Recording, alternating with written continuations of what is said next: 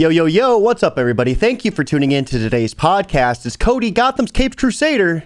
We're keeping it geekly. Yes, this is your number one stop for all things geek culture, from comic books to video games and so much more. And man, do we have a jam packed week to come? We are going to be doing a charity stream with the Pediatric Brain Tumor Foundation, and that's going to be on the 23rd, the 24th, and the 25th. We'd love to see you there. We're going to be playing some Diablo 2 Resurrected with Oblivia and so much more. But yeah, without any more further hesitation, let's go ahead and just see what's buzzing around in the geek world and dive right in. Now, this first one is a whopper. It looks like Gas Station Simulator is outselling Deathloop on Steam. Steam. Now, with both of these titles launching just last week, and keep in mind at the time of this writing, Gas Station Simulator peaked concurrent player count for the last 24 hours at 11,058 players, which is just barely over Deathloop's 10,936. Now, it's important to note at the time of writing, Deathloop had around 20,000 players, with Gas Station Simulator hitting 12,000.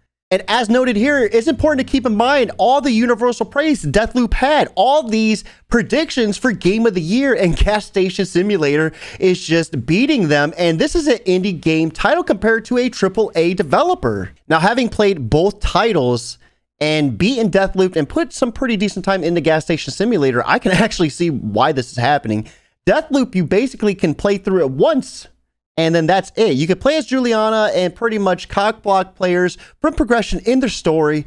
But other than that, the replayability is pretty pretty zilch. But with Gas Station Simulator, it's just nonstop. So I could see where people are trying to get more bang for their dollar out of this game as opposed to Deathloop.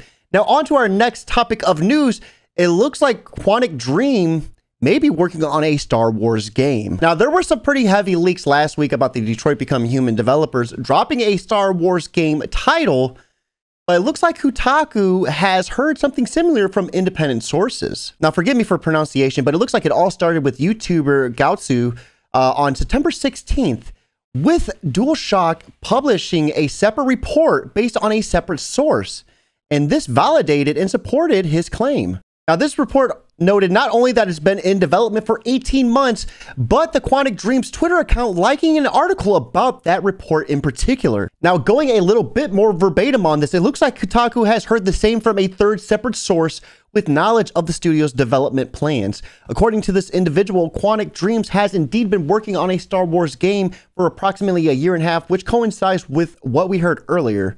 Instead, it's going to have a traditional, more action type of gameplay and possibly even open world and multiplayer elements. Now, I may be a little bit biased on this, being a fan of Star Wars and liking Detroit Become Human, but only time will tell where this game leads us. Hopefully, in an open world with multiplayer elements, because that would be the shit. So, with that being said, that's going to lead us to our next topic of the night, which is going to be the SEC investigating Activision Blizzard for discrimination and harassment. This is coming directly after losing one of their higher key legal advisors as well as an executive to a hit game. It looks like the SEC is now hot on their tail. This was further confirmed by a subsequent press release from Activision Blizzard themselves, confirming that as well as them cooperating fully with the EEOC's investigation. Now, this leads us to the U.S. Securities and Exchange Commission now investigating them for how they mishandled allegations of sexual misconduct and workplace discrimination. This is a totally separate investigation following a similar lawsuit from the California Department of Fair Employment and Housing.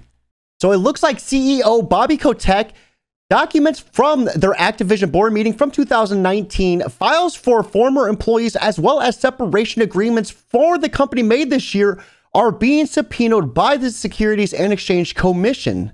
Now, things definitely are not looking good for Activision Blizzard as it stands, and it looks like a lot of key people are trying to jump ship before it sinks. Now, with that being said, guys, that does wrap up this week in Geek, but stay tuned. We got those DC comics coming fresh off the press. Now, while we are going pretty heavy with Fear State this week with DC Comics, we are going to be starting with Shazam issue number three, written by Tim Sheridan with art be done by Clayton Henry.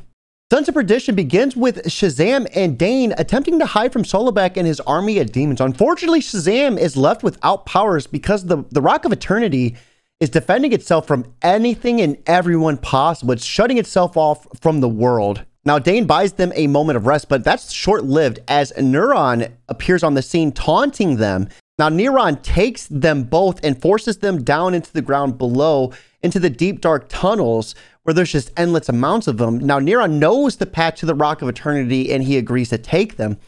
Shazam and Dane are left wondering what the catch is, and there is a catch, and it just so happens that he wants Billy. Now, I'm gonna be honest with you, this issue got rather dark and grim. Billy, as we know, is the poster child for being an innocent soul, quote unquote, and that's what Neron wants in particular.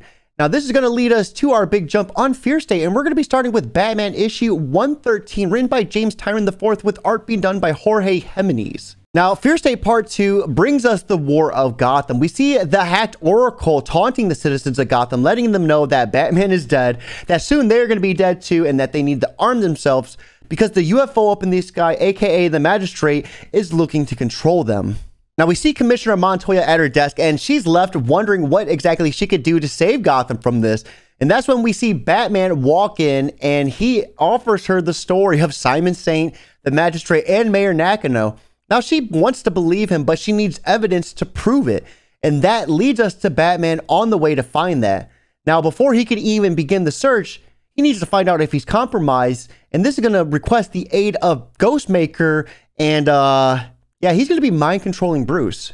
Now, the fear state that the Scarecrow has engulfed Gotham in has actually bled into Nightwing's story as well. So, this is going to lead us to our last book of the week, which is going to be Nightwing issue 84, written by Tom Taylor, with art being done by Robbi Rodriguez. Now, Fear State Part 1 brings us Nightwing reflecting on his responsibilities for Blüdhaven and what's to come. And whether or not that's fighting an entire corrupt system, it's his duty to, to uphold that. And that leads him to coming back to Gotham because what's happening there could very well happen in Blüdhaven. Now, it's with these coordinates that we find out he's making his way to Park Row, aka Crime Alley, and that it wasn't the Oracle trying to reach out to him. No, it was the magistrate, and he is quickly overwhelmed and surrounded, and things are not looking good for our boy Nightwing. Now, I will tell you that it's during this moment we see a friendly foe come to the rescue, but hey, I'm not going to spill any more besides letting you know that one of the most heartfelt scenes I've read in a while comes out of this book, and it's definitely worth a read. Now, that wraps up the DC side of things for today's podcast. With that in mind, guys, before you go, we were given a key for Rainbow Laser Disco Dungeon by the lead developer to test out on tonight's stream. Be sure to tune in at 10 p.m. EST to check out what that game's all about. Now, you can stay up to date with all my different social media platforms at Twitch, Twitter, Instagram, YouTube, and so much more. At Job for a Cody, as always, guys, if you like today's content, hit that subscription button, turn on notifications, but most importantly, keep it geekly.